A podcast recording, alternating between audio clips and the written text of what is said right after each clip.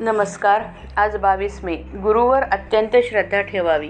कुस्त्या खेळून झगडून शरीरबळ वाढते. अवघड उदाहरणे सोडवून बुद्धिबळ वाढते.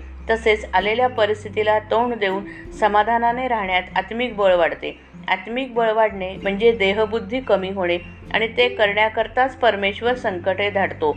पण तुम्ही त्यांना भीता याला काय म्हणावे? अशा स्थितीत संकटे परत घेणे म्हणजे तुमचे अनहित करणे होय. त्याला तुमचे हित कशात आहे हे उत्तम कळते. भोग समाधानाने भोगण्यात पुरुषार्थ आहे. दुखणे आले असता औषध घ्यावे. पण औषधात गुण तरी परमात्म्यानेच ठेवला ना? औषधाने तरी गुण हमखास येतोच असे थोडेच आहे. एकाला येतो एकाला नाही. ज्याचे ज्यात हित होणे असेल तसे तो परमात्मा करतो हे लक्षात ठेवावे. तुम्ही एकच करावे.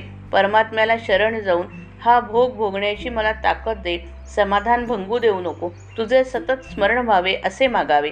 दुखणे भोगायचे आहे तर समाधानाने का नाही भोगू? प्रारब्धाचे तुमच्या डोक्यावर जे ओझे कर्ज तेवढ्या प्रमाणात कमी नाही का होणार? दुखणे आले असता त्याची उपेक्षाच करावी म्हणजे आपोआप ते कमी होईल. मी अमु मी म्हणजे अमुक एक. अशी आपल्या अस्तित्वाविषयी जशी खात्री असते तशी देव आहे अशी खात्री पाहिजे. आपले सद्गुरू देवच आहेत अशी आपली खात्री पाहिजे. म्हणजे आपला सद्गुरूंच्या ठिकाणी भाव आहे असे म्हणता येईल. माझी सेवा तुम्ही जी कर माझी सेवा तुम्ही जी करता ती तुम्ही आपल्या देहबुद्धीची केली. तुम्हाला जे पसंत तसे तुम्ही केले. वास्तविक माझी सेवा म्हणजे मला जे आवडते ते करणे. माझ्या आज्ञेत राहणे नामस्मरण करणे. सर्वांभूती भगवतभाव ठेवून कोणाचे मन न दुखवणे. परमात्मा सर्व करतो अशी भावना ठेवणे. माझ्या सांगण्याचा परिणाम न होण्याची दोन कारणे असतील. एक कारण असे की तुमच्या मनामध्ये परिवर्तन घडवून आणण्याची शक्तीच माझ्यामध्ये नसेल.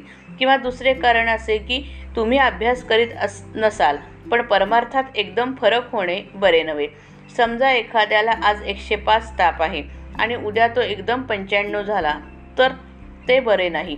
तसेच मनुष्य आज रागीट आहे आणि उद्या एकदम शांत झाला तर तेही बरे नव्हे. आपल्यामध्ये हळूहळू परिवर्तन व्हावे आणि ते विवेकाने घडवून आणावे. भजन पूजन नामस्मरण इत्यादी आपण जे करतो ते आपल्या मनापर्यंत पोचले पाहिजे. तरच त्याचा योग्य परिणाम लवकर दिसू लागेल. श्रीराम जय राम जय जय राम.